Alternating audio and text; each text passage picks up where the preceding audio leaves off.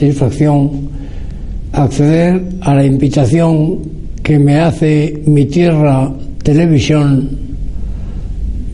para que hable sobre algún tema trascendental de la historia contemporánea de España, que es un poco lo que yo conozco mejor. Yo me presento muy fácilmente como el autor de 147 libros sobre historia de España. Ahora estoy escribiendo el número 148 que se refiere a un tema muy importante de la historia de España como es la historia de la Iglesia española en el siglo XX. Sobre este problema he escrito también varios libros y estoy preparando uno que puede ser el resumen, la ampliación de todos ellos y que espero que vea la luz en los próximos meses. No sé todavía cuándo porque eh, siempre sé cuando empiezo el libro, nunca cuándo lo voy a terminar. Pero el objeto de, esta eh, de esta clase casi iba a decir porque como profesor ya durante varias décadas de historia contemporánea de España eh, en varias cátedras ganadas siempre por concurso o oposición no pertenezco no sé si por suerte o por desgracia al reducido pero eficaz gremio de los catedráticos digitales. Ahora está de moda lo digital.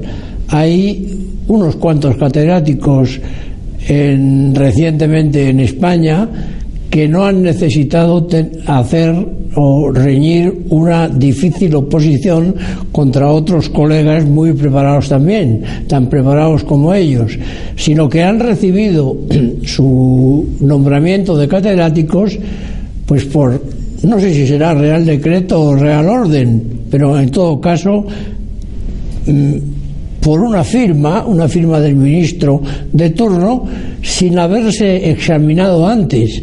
Y yo, permítanme ustedes que me eh, que exprese una cierta eh, un cierto estupor por estos distinguidos colegas que han llegado a la cátedra, como decimos en el gremio, a dedo. Es decir, no por sus propios méritos, sino porque al ministro de turno le ha apetecido nombrarle catedrático. Bueno, Mm, no digo que no se lo merezcan, supongo yo que tendrán méritos para ello. Yo no los he tenido. He tenido que reñir varias oposiciones a esas cátedras, una de historia y geografía en los institutos de enseñanza media, con lo cual me honro en ser eh, colega de catedráticos del instituto tan eminentes como el señor Domínguez Ortiz, como don Gerardo Diego, el eximio poeta, o don Antonio Machado, el no menos eh, eh, eximio poeta, que fueron catedráticos por oposición también de diversas disciplinas en los institutos. Eh, bueno, el cuerpo de institutos eh, sigue teniendo supervivientes gloriosos y en general todos los catedráticos del instituto han rayado a gran altura en las disciplinas que les competían. Pero eh, yo pertenezco también al escalafón de los catedráticos de universidad, pasando por todos sus grados de ayudante y de adjunto y todo lo demás, porque esa era antes la carrera universitaria y ciertamente no sé si los catedráticos actuales eh, alcanzan el nivel que alcanzaron quienes fueron mis maestros. Yo me precio en ser discípulo de un Claudio Sánchez Albornoz, a quien creo el historiador más importante que escribió sobre la España anterior al siglo XX, en el cual vivió y murió, del profesor Vicente Palacio Atar, que es uno de los que sobreviven, del profesor José María Jover, de una playa de gloriosa de catedráticos de universidad que han hecho la historia de España que yo estudié y que yo luego he procurado ampliar en las zonas que me competían por vocación o por conocimiento. Bueno, pues esas, eh, esos cuatro títulos de catedrático por oposición o por concurso oposición me avalan ante ustedes para que yo ahora hable de un tema que me parece sumamente importante, que hace poco fue objeto de un artículo mío en la revista Época y que ha sido objeto de muchos de mis libros. El artículo se titulaba La otra memoria histórica. Ahora se habla mucho de memoria histórica y yo como catedrático de historia y como autor de 148 libros de historia que están ahí, están sometidos al juicio público, juicio público que en cuanto a su difusión, a su venta totalmente libre en las librerías, ha sido muy alentador para mí he pasado varias veces del medio millón de ejemplares en alguno de esos libros, como la historia básica de la España actual. Voy camino de pasarlos con otro libro que todavía es, novedad, aunque salió ya hace unos años, la historia total de España, ambiciosísimo título que va por la edición número 14 en este, en este momento. Y a ese veredicto del público, lo mismo que al veredicto de los tribunales de oposición que en su día me juzgaron y que estaban formados por profesores a quienes yo en algún caso no conocía, por ejemplo el profesor Mario Hernández Sánchez de Barba, que fue eh, un eh, votante principal en la cátedra, en, en las oposiciones que me dieron la cátedra, eh, en el año 75 con el profesor Miguel Artola, al cual sí conocía, pero no mm, lo suficiente, después le, le, he conocido muchísimo mejor y me honro mucho que estuviera en mi tribunal junto con el profesor Vicente Palacio Atar. Los demás colegas míos, opositores, que compitieron conmigo en aquellas oposiciones del año 75, todavía no había muerto Franco, son todos, o han sido ya, porque alguno fallecido, catedráticos de universidad. Por tanto, aquello tuvo una gran altura y para mí es un gran honor haber eh, ganado la única plaza que se ventilaba en esas oposiciones. ¿Por qué digo esto? Digo esto porque después con los diversos gobiernos que nos han regido desde entonces, han aparecido otros señores catedráticos, creo que el primero fue don Manuel Tuñón de Lara, que tuvo, con el cual tuve contacto y amistad, pero que, aunque sin duda tenía méritos para ello, no se presentó a una oposición como yo tuve que hacer, sino que fue elegido catedrático digital. Es decir, entró en la Universidad del País Vasco, donde tuvo una cátedra muy concurrida y muy elogiada, pero no se sometió a la prueba de la oposición. Para mí es una prueba esencial y eh, naturalmente quienes no la han pasado no alcanzan para mí la garantía de quienes sí la hemos pasado con tribunales tan importantes y ante rivales también tan importantes. Bueno, pues voy a hablar de la otra memoria. Ahora, este gobierno socialista que nos preside y a quien yo respeto porque es el gobierno de España, me puede gustar más o menos, pero ahí está, acaba de aprobar o de hacer que aprobaran las Cortes un proyecto de ley que él llama de la memoria histórica. A mí, como historiador, me parece extraño que se pueda legislar sobre la memoria histórica, porque eh, la historia puede ser objeto de estudio, de análisis, de controversia, todo lo que se quiera. La historia científica la inventó en el siglo IV antes de Cristo un genio de las letras llamado Tucídides. Antes de él había habido historiadores como Heródoto, que fue un gran historiador.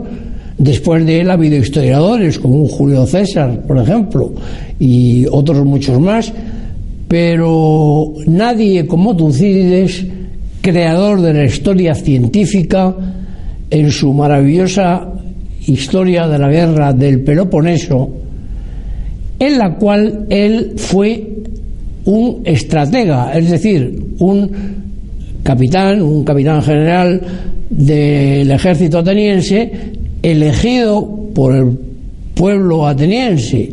Fue estratega, combatió en algunas batallas importantes eh, anfibias, navales y terrestres de esa guerra del Peloponeso, que se riñó en el siglo IV de, antes de Cristo y fue un general derrotado al final, porque después de muchos avatares, y él era un general excelente, él trató de reconquistar la colonia ateniense de Anfípolis, amagó un desembarco, parece que ganaba, pero al final fue derrotado por los enemigos de Atenas. Entonces fue destituido, sufrió el ostracismo y en lugar de lamentarse de su mala suerte, que evidentemente la tuvo, lo que hizo fue explicar lo que había sido aquella guerra. ¿Cómo lo explicó? Pues yendo a, los campos de batalla, a los sitios donde la guerra se realizó, a las ciudades que la habían protagonizado. Conoció el lugar de las batallas, a muchos de los soldados que habían combatido en ella, a, otros que murieron en ella también los conocía. Y sobre todo recabó la mayor cantidad de documentos orales y escritos que pudo para darnos una versión de la guerra del Peloponeso que ha quedado desde entonces como modelo de la historia científica, de la historia objetiva de la historia real, auténtica, que hoy seguimos estudiando según las pautas que él nos legó.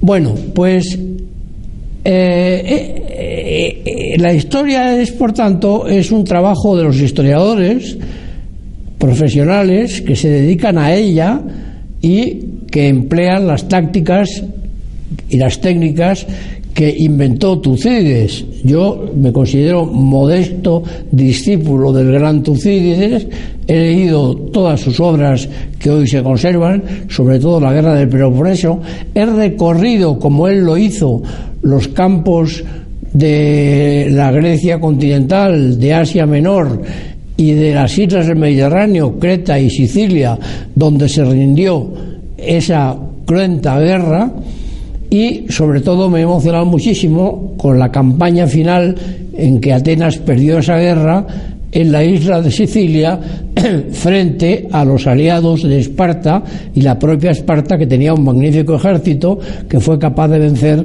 al ejército ateniense. Con la toma de Siracusa por los espartanos terminaba la guerra del Peloponeso y que es el monumento histórico más importante de la humanidad.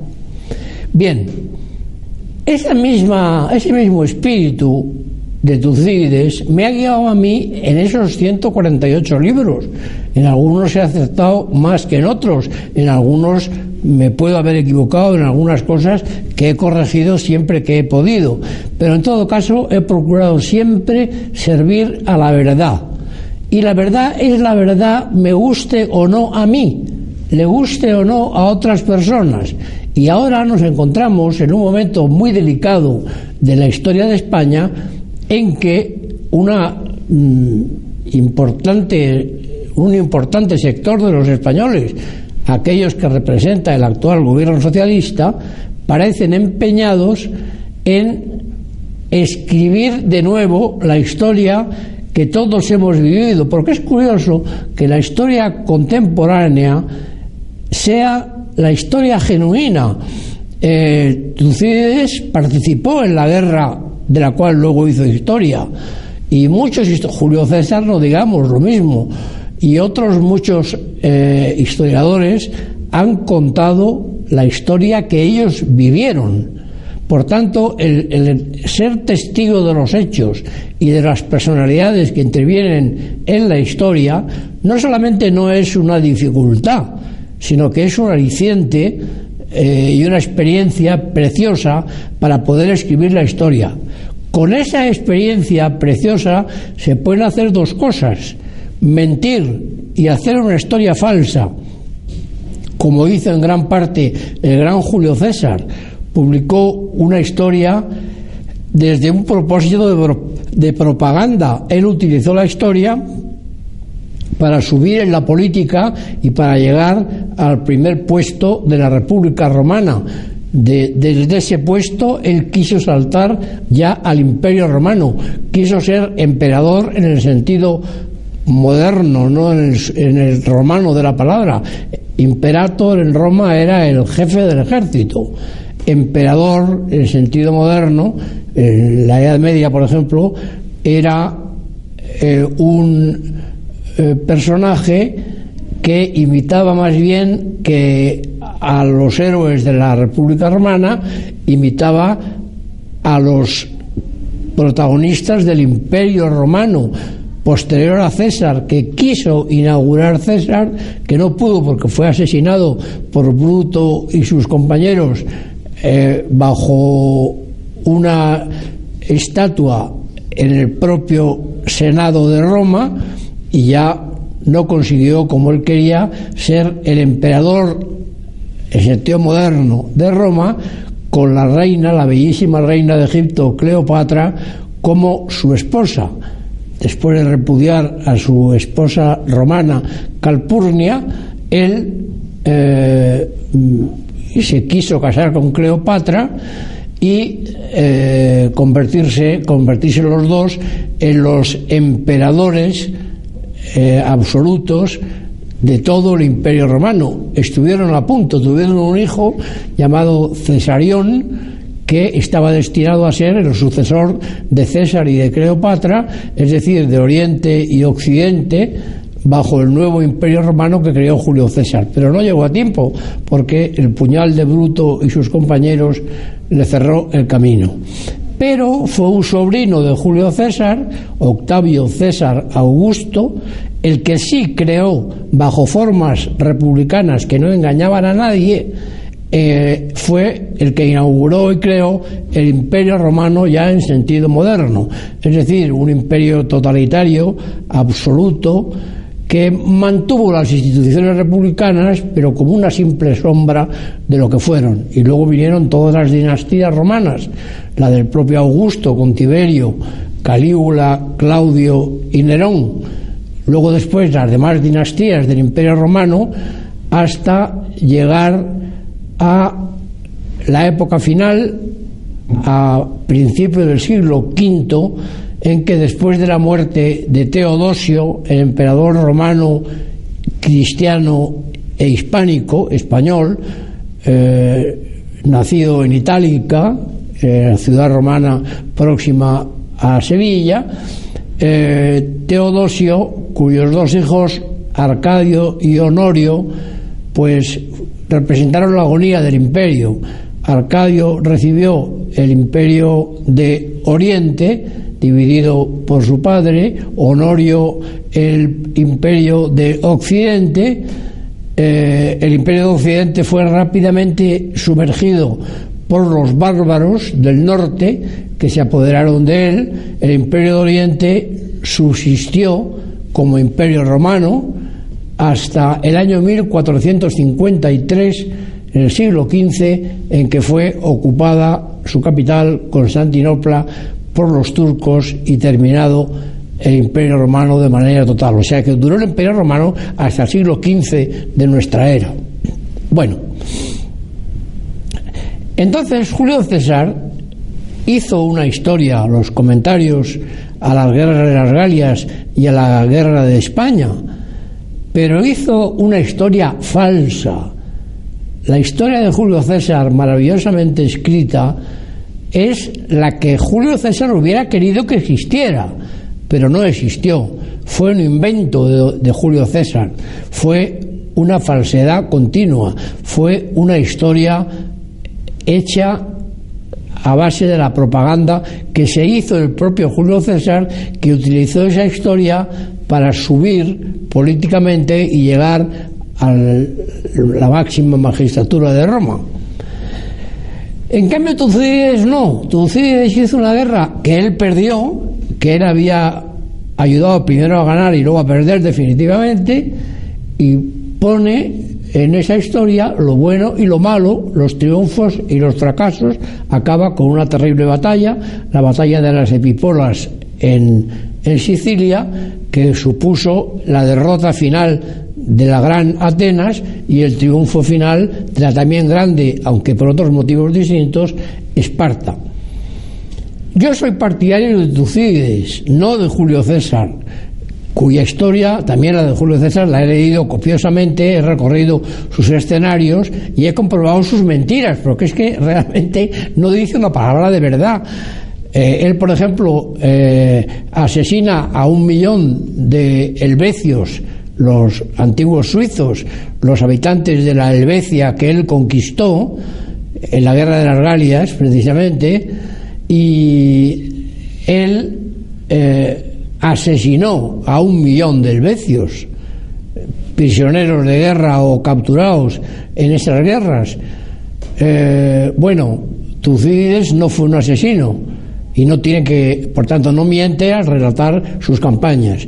Julio César eh, de sus campañas relata lo heroico, lo positivo, sus dotes de gran general, indudablemente, tanto en Helvecia como en las Galias, como en España. La primera batalla del Ebro la, la da Julio César y la gana en los mismos lugares en que se dio la gran batalla del Ebro en nuestra guerra civil, cosa que la gente no suele saber.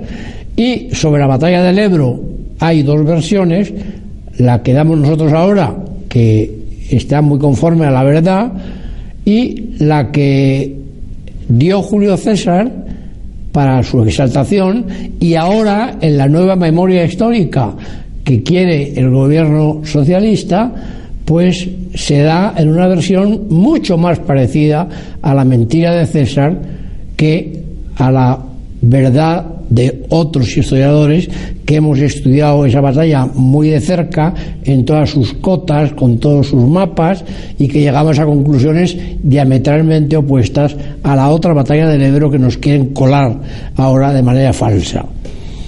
Bueno, he presentado antes mis credenciales como historiador porque quiero decir que esa memoria histórica, de la cual además, como digo, hay una ley, hay una ley que todavía no se ha discutido en las Cortes. Eh, vuelvo a decir que yo creo que una Cámara Legislativa no tiene ninguna legitimidad, legitimación y ninguna autoridad para crear una ley histórica. Lo mismo que yo en este momento, cuando era legislador en las Cortes. Sí tenía una parte de autoridad para presentar enmiendas, algunas que fueron aprobadas, para enmendar a la propia Constitución, cosa que hice en seis ocasiones, y otros proyectos de ley que voté a favor o en contra y que luego salieron bien o salieron mal según la votación, pero yo como, como legislador no se me ocurrió, yo también era historiador, no se me ocurrió dictaminar sobre la historia de España y decir cómo había sido la batalla del Ebro. Bueno, pues en España ha habido intentos, hay intentos actuales de aprobar la historia reciente de España en el siglo XX, la historia de la República, de la Guerra Civil, por decisión de las Cortes. Mire usted, las Cortes no son competentes para aprobar cómo fue una guerra civil o cómo fue un régimen como el republicano. Eh, de ninguna manera. Las Cortes son competentes para hacer las leyes, debatirlas, discutirlas y, y aprobarlas o rechazarlas, pero no son de ninguna manera competentes para decir que la guerra eh, eh, española pues se hizo por un golpe militar fascista, esto es una ley, un proyecto, una proposición no de ley exactamente, votada en Cortes. Yo ya no estaba en esas Cortes. Si hubiera estado en ellas, hubiera por supuesto votado en contra y además hubiera clamado en el desierto o no, diciendo que eso de que la el pronunciamiento militar que en parte dio origen a la guerra civil fue un golpe militar fascista, pues mire usted, ni fue un golpe, ni fue solamente militar, ni tuvo que ver nada con el fascismo.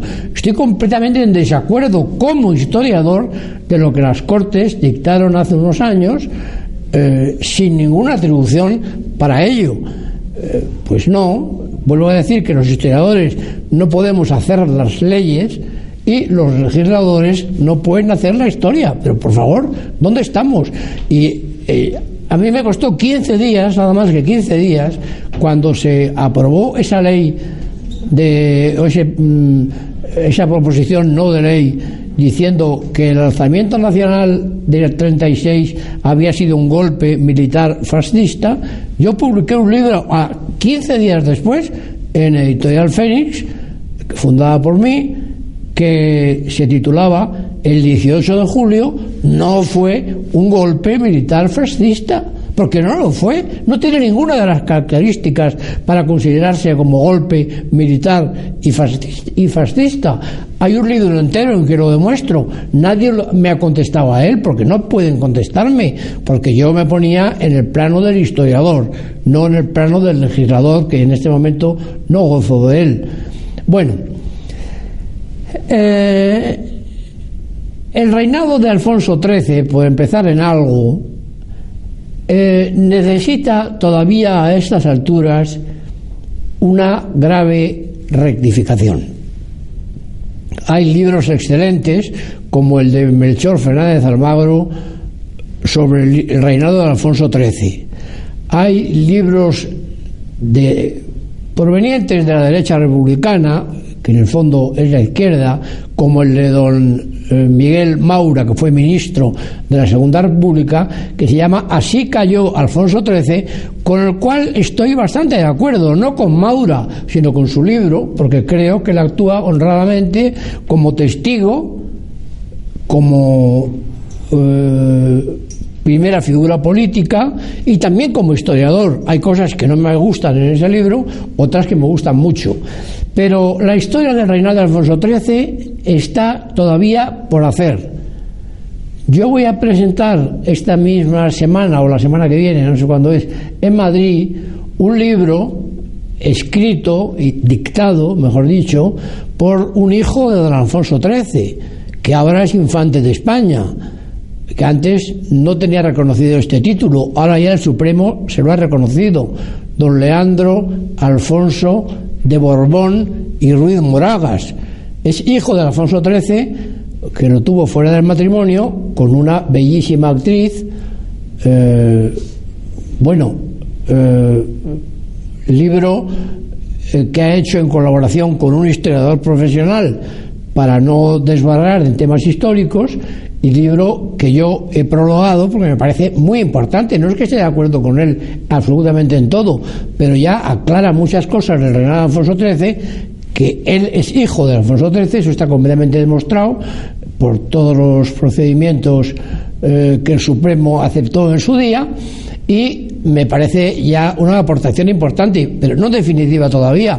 Creo que todavía el gran libro sobre la vida y la obra de don Alfonso XIII está por escribir. Ha habido ensayos muy importantes del profesor Palacio Atar, del profesor Seco Serrano, ha habido ensayos muy importantes, pero la gran historia de Alfonso XIII está todavía abierta y por hacer. Los documentos, casi todos en el archivo de Palacio, casi todos, no solamente ahí, pero casi todos están ahí. Bueno, pues ahí hay un camino para los historiadores.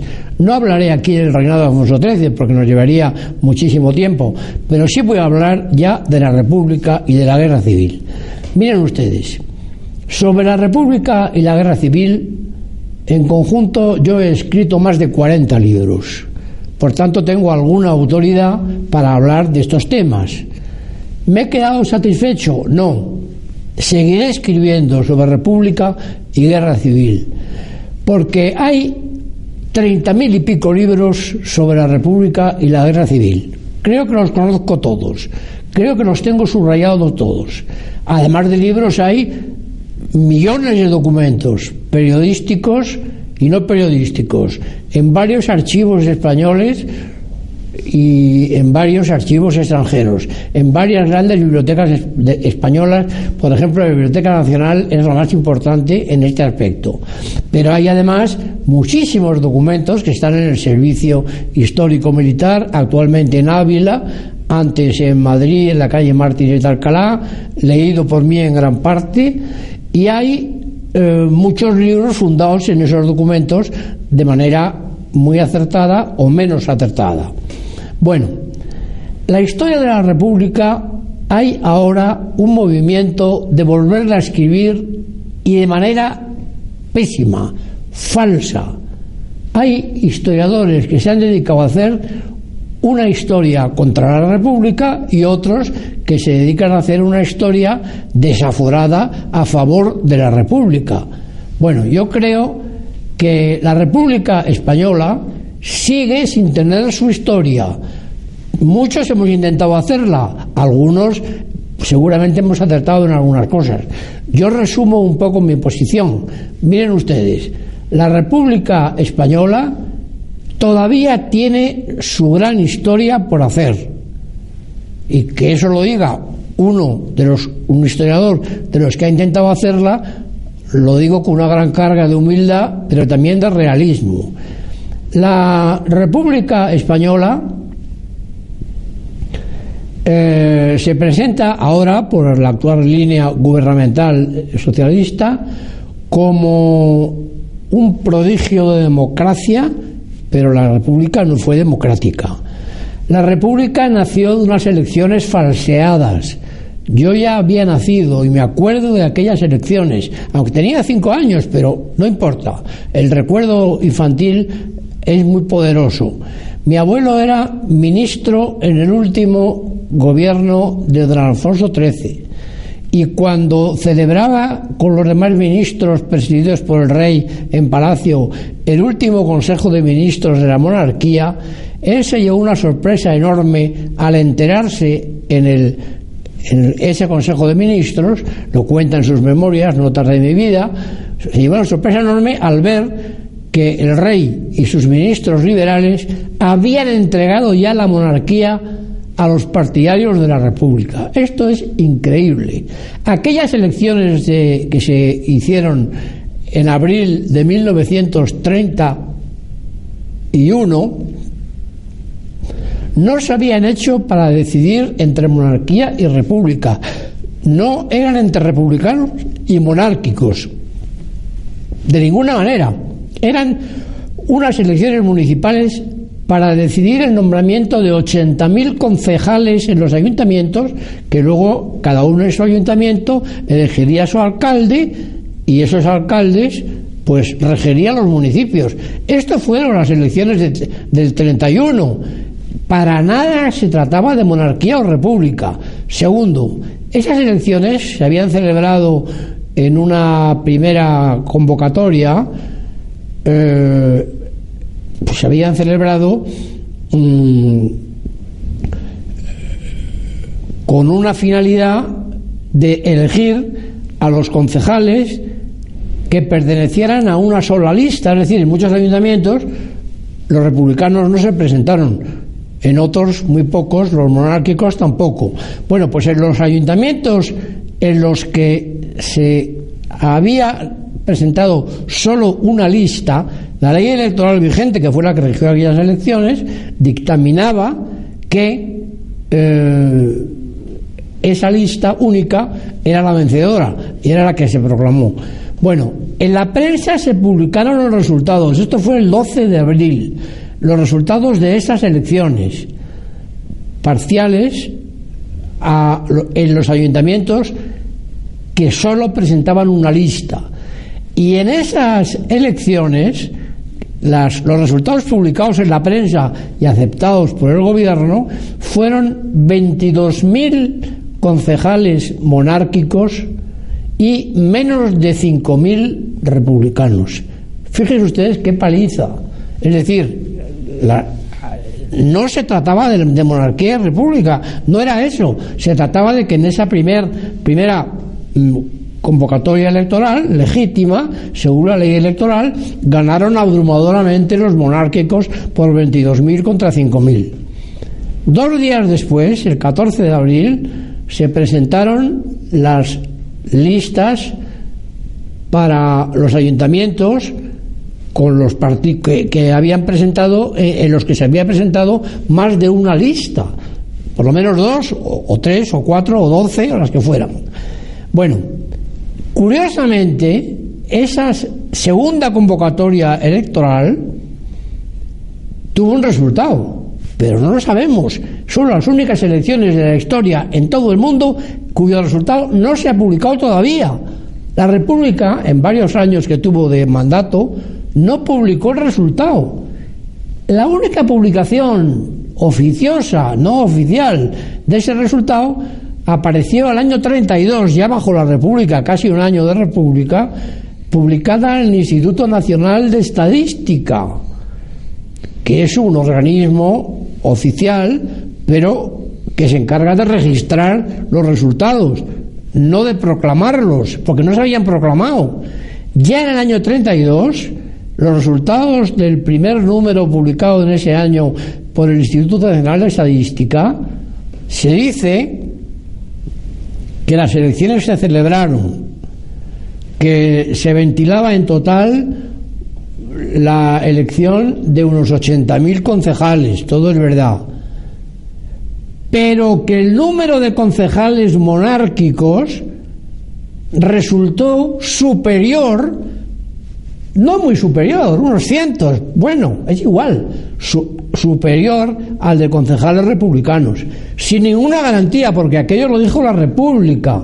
La monarquía ya había desaparecido, se había rendido y se había marchado.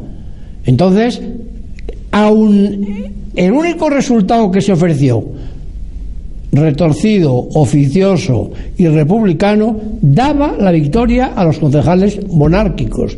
¿Qué dijeron los republicanos? Ah, que no importaba, que las elecciones en 12 ciudades españolas mayores de un número determinado de habitantes, me parece que fue 100.000, daban la victoria en esas 12 ciudades a los concejales monárquicos. Pero en las 38 ciudades restantes, entre ellas las más importantes, Madrid, Barcelona, Valencia y Sevilla, la y Bilbao, la victoria había sido para los republicanos. Pero que en el campo español, que es tan posibilidad de votante como, eh, como las ciudades, la victoria monárquica había sido abrumadora abrumadora. Bueno, pero si no se trataba de monárquicos y republicanos, eso lo dijo el Instituto de Estadística porque le dio la gana, pero eh, no se trataba de eso, pero aun tratándose de eso, la victoria monárquica era republicana, era, perdón, era abrumadora, y la victoria republicana se reducía a 38 ciudades, que es muy importante el voto de las ciudades, evidentemente, Pero que el voto de los pueblos y de las ciudades menores también es igual de importante. Todos los votos valen lo mismo. Ah, pues los republicanos dijeron que no. Dijeron que los votos de las ciudades era lo que determinaba el resultado. ¿Y por qué? ¿Por qué los votos de los pueblos no servían? Es que ahí reina el caciquismo. Bueno, y en las ciudades también. Eso es una, tontería. Bueno, pues eso fue la doctrina que se aceptó. Y el rey y los ministros liberales monárquicos, el conde de Romanones, el duque de Maura, fíjense ustedes qué, no, qué nombres, eran monárquicos ellos, pero aceptaron la victoria de la República. ¿Pero por qué? Si no había ganado, si había perdido. Y además no, no iba con las elecciones no iban con monarquía y república. Pues miren ustedes, todavía en los libros de, texto aparece la república como vencedora de las elecciones. No lo fue. No lo fue. Venció la monarquía y las elecciones no eran para elegir entre monarquía y república. O sea que aquello fue un fraude. La república empieza con una mentira, con una falsedad tremenda. Eso lo, vio mi abuelo muy claro en el Consejo de Ministros, en que dijo que bueno, que, quién estaba diciendo ahí que las elecciones se hacían para, para cambiar el régimen, nadie lo había propuesto así. Eh, y además, que si en los datos publicados hasta entonces, que eran los del 12 de febrero, la victoria monárquica era abrumadora. Bueno, pues seguimos con la historia. Incluso en libros de historia serios, como el de Tullón de Lara, se sigue diciendo que ganó la República y que la monarquía abandonó. Es verdad que la monarquía abandonó, pero por cobardía, por cobardía de Alfonso XIII, por cobardía de los ministros liberales. Hubo solamente dos ministros, mi abuelo Juan de la Cierva y el señor conde de Buayal, que votó con él a favor de la monarquía, porque aquello no iba con el cambio de régimen y por tanto las elecciones que habían ganado los monárquicos, el rey no debía aceptarlas como un plebiscito contra la monarquía. Vean ustedes el problema. El caso es que el rey se marchó y la república nació pues en una enorme mentira. El segundo gran error de la república, la segunda gran mentira es que fue una república democrática. Miren ustedes, no es verdad. La democracia es una cosa muy clara.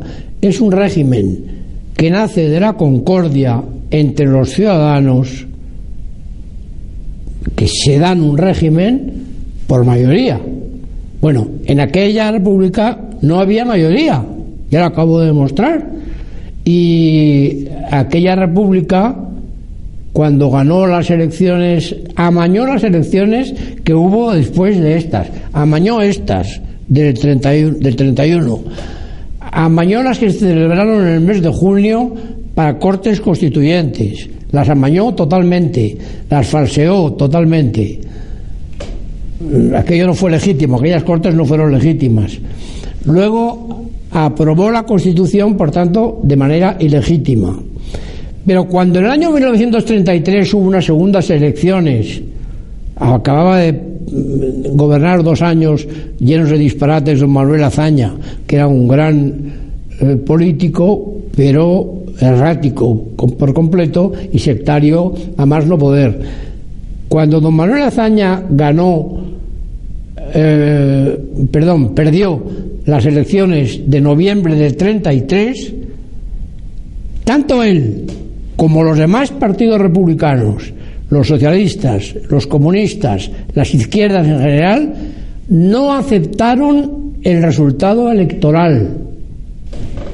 La esencia de la democracia es aceptar el resultado electoral. Ahora en España el Partido Popular ha aceptado el resultado electoral adverso de las elecciones que se hicieron después en el 11M. Aceptaron el resultado la República en el año 33 perdió las elecciones, que eran legítimas, las ganaron las derechas abrumadoramente, y la República no las aceptó. Los republicanos dijeron que no, y se sublevaron en Cataluña, en muchas calles de, de España, en Madrid, por ejemplo, Cuatro Caminos estuvo tomada por ellos, y sobre todo en Asturias una revolución socialista y comunista y anarquista que duró 15 días con 1.500 muertos en el presunto enemigo. ¿Eso es democracia? No.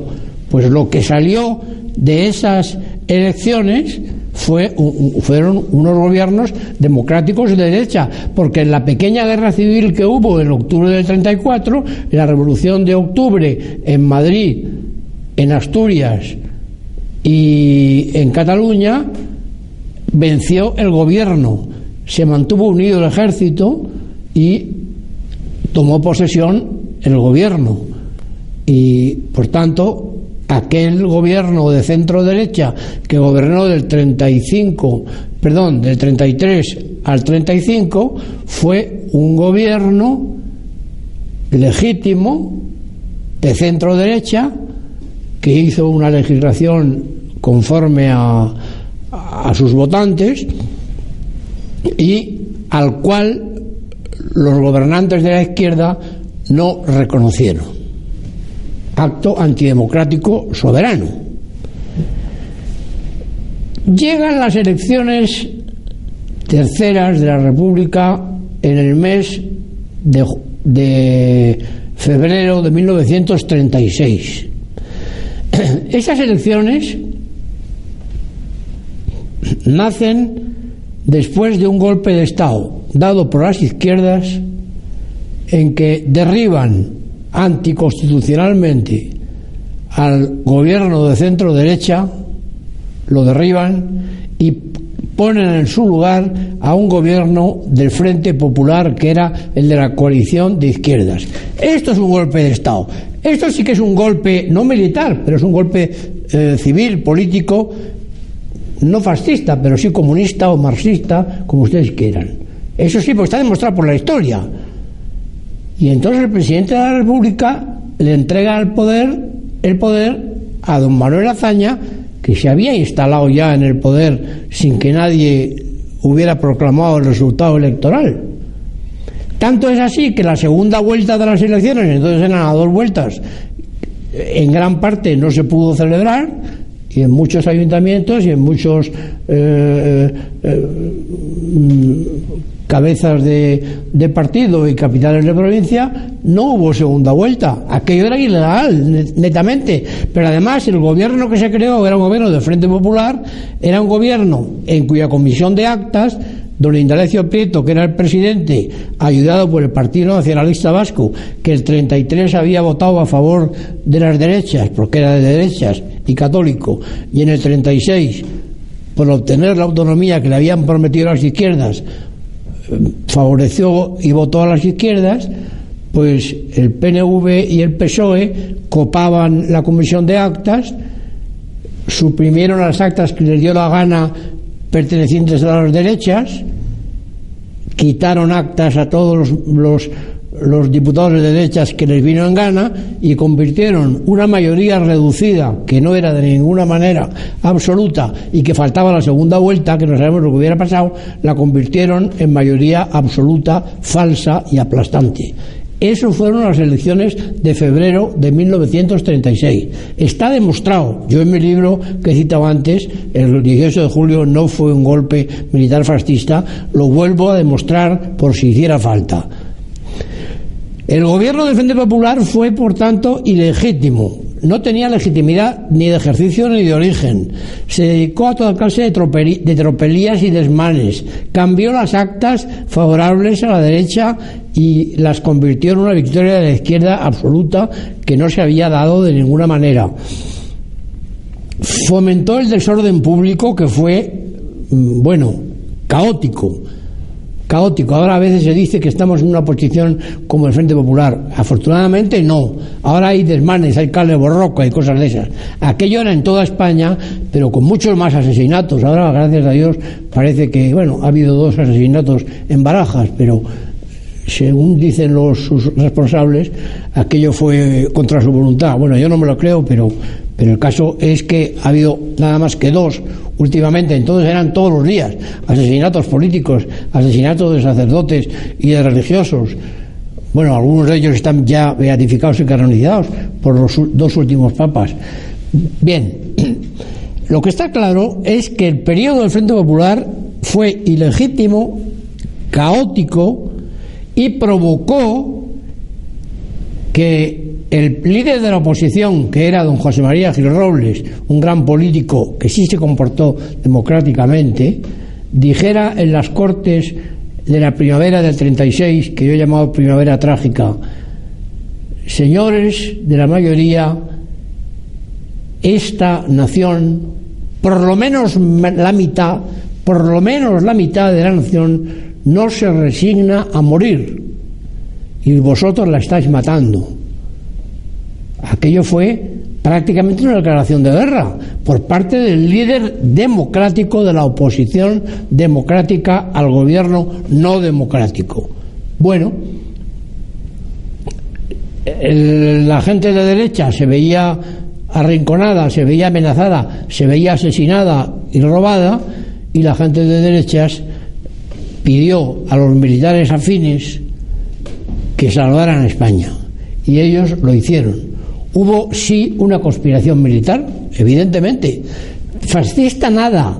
La Falange Española, que era el partido fascista español en aquel momento, era un partido pequeño que no pasaba de 15.000 militantes y que era completamente incapaz de declarar una revolución fascista o no fascista. Esto es otra de las grandes mentiras. Entonces, el alzamiento fue eso, media nación que no se resigna a morir. Y los moralistas cristianos de la época escribieron tratados muy importantes que nunca se citan para demostrar que la guerra, que el alzamiento nacional fue un movimiento justo, al, cual luego muy pronto bendijo la Iglesia católica en masa en todo el mundo, en todo el mundo, no solamente en España, con alguna pequeña excepción que se quiere jalear como mayoritaria y fue muy minoritaria, y de esta forma se llegó al alzamiento de julio que, como digo, fue todo menos un golpe militar fascista. Bueno, esto es la República con las mentiras principales con que la República se ha adornado. Podríamos hablar con más extensión todavía sobre la guerra civil, es el tema que yo he estudiado más pero no me va a dar tiempo porque es muy tarde ya y yo no quiero abusar de su, de su paciencia. Solamente diré que en varios libros, por ejemplo, en uno que se titula No nos robarán la historia, yo cuento las mentiras más importantes que se han mm, tratado de colar a los españoles sobre la guerra civil. Eh, estas mentiras están incluidas de lleno en esa reivindicación de la memoria histórica que ahora trata de hacer por ley el gobierno del señor Rodríguez Zapatero. Vuelvo a decirlo, un gobierno no tiene ninguna autoridad para dictaminar sobre sucesos históricos que ocurrieron hace 70 años. Un gobierno no tiene autoridad para eso. Bastante autoridad tiene para dictaminar sobre la actualidad sobre la situación actual de España. Poder estar de acuerdo o no con él, pero le reconozco eh, eh, autoridad para ello. Pero sobre quién declaró la guerra civil o no la declaró, sobre qué hizo el general Franco o qué no hizo, sobre qué, qué pasó con las víctimas de la guerra civil. El gobierno actual no tiene la más mínima autoridad para dictaminar acerca de eso. Eh, el actual ministro de Justicia, que tiene todos mis respetos, no lo reconozco, pero sí que los tiene, como tal ministro, acaba de decir, nosotros luchamos en 1936 contra los padres y ahora vamos a luchar contra los hijos. Bueno, él desde luego no luchó contra su padre, que en aquella época era miembro de la Falange Española y luego fue miembro del partido de Fraga, de Alianza Popular. O sea que él contra su padre no luchó nunca. Ahora, si quiere luchar contra, contra sus hijos, tendrá que luchar contra sí mismo, ¿no? Es que, claro, hay que tener mucho cuidado con las cosas que se dicen. Si además ahora no quiere nadie luchar contra nadie, fuera de los locos rematados de ETA, nadie quiere luchar contra nadie. No hay un proceso de paz, estamos en paz. Lo que hay en el País Vasco no es paz, es, preparación a la guerra. es terrorismo más o menos larvado. En fin, es que hay una frase famosa de Orwell, Orwell, George Orwell, que llamaba Eric Blair, como el actual primer ministro, aunque no tenga nada que ver familiarmente de Gran Bretaña, George Orwell escribió un famoso libro 1984 en el cual él estuvo en la guerra civil española. Fue quiso ser voluntario comunista no pudo entrar en las brigadas internacionales y entró en el Partido Obrero de Unificación Marxista pero era absolutamente rojo. Luego en España se dio cuenta de lo que era el comunismo renegó de él y escribió libros maravillosos anticomunistas como Rebelión en la Granja y como 1984, que es su obra más importante, en la cual él imagina al gran hermano que luego ha salido en, en los programas de televisión, es decir, al gran poder de las izquierdas revolucionarias, es el gran hermano, que tiene una capacidad de vigilancia absoluta sobre todos los habitantes del globo, controla a todos los continentes y eh, tiene una doctrina que se llama el nuevo lenguaje, cuya síntesis son esas tres proposiciones. La guerra es la paz, la verdad es la mentira, la, mm, la libertad es la esclavitud. Es decir, todo es al revés. Es la tesis que se llama el nuevo lenguaje, el New Speak, que decía él. Y el nuevo, el nuevo lenguaje que utiliza la izquierda universal contra los grupos liberales o conservadores que no se pliegan a sus, a sus designios. Bueno, la guerra es la paz la mentira es la verdad, la libertad es la esclavitud. Este es el lenguaje de Orwell y este, que me perdone el actual gobierno, es el lenguaje que está en que está redactada realmente la ley de la memoria histórica y en que está redactada la disposición aquella absurdamente eh, respaldada por el propio Partido Popular, que no votó en contra, de que eh, el 18 de julio fue un golpe militar fascista. No es verdad, es falso, es mentira. Pero como la mentira es la verdad, pues esta es la verdad. La otra memoria histórica se está construyendo en España ahora culpablemente como si no hubiera testigos, y hay millones de testigos, yo soy uno de ellos, pero ya vamos siendo mayores, yo acabo de cumplir 80 años, todas las personas que tienen más edad que yo, que afortunadamente son muchas, son testigos de lo que pasó y no se va a engañar a estas personas, no se va a engañar a, a muchos de los hijos de estas personas y a muchos de los hijos de los vencidos en aquella guerra que ya han visto muy claro y saben que la mentira es la mentira y no es la verdad y que por tanto no se puede eh, eh, reescribir con la mentira una guerra de España que se libró como se libró y que fue ganada por el general Franco y el centro derecha en España y en el cual había una buena parte de la izquierda. Y eso está ahí, y eso lo hemos defendido en miles de libros quienes creemos en la profecía de Orwell, que se ha cumplido plenamente. Ahora el comunismo, que era el, punto de llegada de la profecía de Orwell, se ha hundido en la Unión Soviética y fatalmente acabará hundiéndose en China. Ya está vacinando en Corea del Norte. Ahora se ha, surgido además la amenaza islámica con otras motivaciones religiosas puramente anacrónicas en su gran mayoría, que ha provocado tragedias como las de Londres, el 23F y la de España en el 11M. Pero lo que no se puede hacer es sustituir una verdad reconocida por la parte más sana, más documentada, más inteligente de la humanidad para sustituirla por una mentira tremenda disfrazándola de verdad. Bueno, este era el mensaje que yo quería transmitirles a ustedes hoy. En mi época de ministro de Cultura, en el año 80, yo recorrí detenidamente más de una vez todas y cada una de las Islas Canarias. Aquello fue una prueba, una, una experiencia imborrable.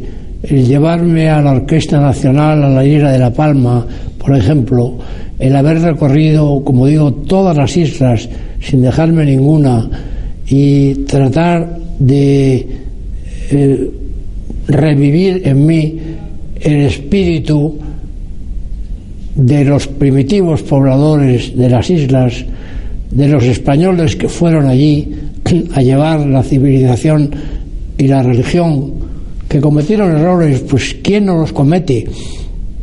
Pero en aquel viaje que luego fue sucedido por otros, ya fue precedido y sucedido por otros muchos, ahora tengo que volver pronto, porque a todo español de la península que no conoce y actualiza el conocimiento de las Islas Canarias, le falta algo fundamental.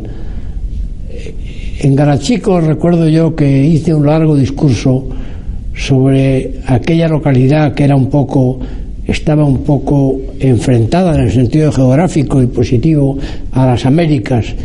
Las Canarias fueron la vanguardia de España hacia América el destino de España en relación con América se teje allí. Las carabelas hicieron su última recalada despidiéndose de las islas de Gomera y del Hierro que desaparecían en el horizonte cuando ellos llegaban a su gran aventura.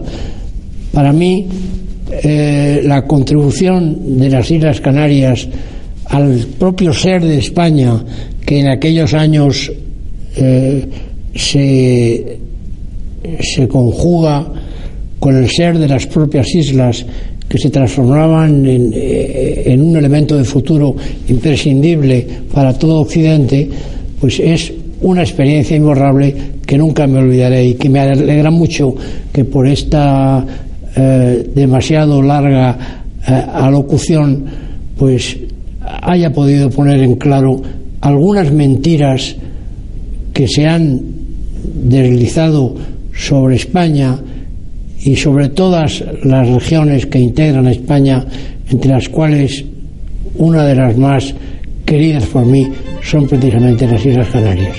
Muchas gracias.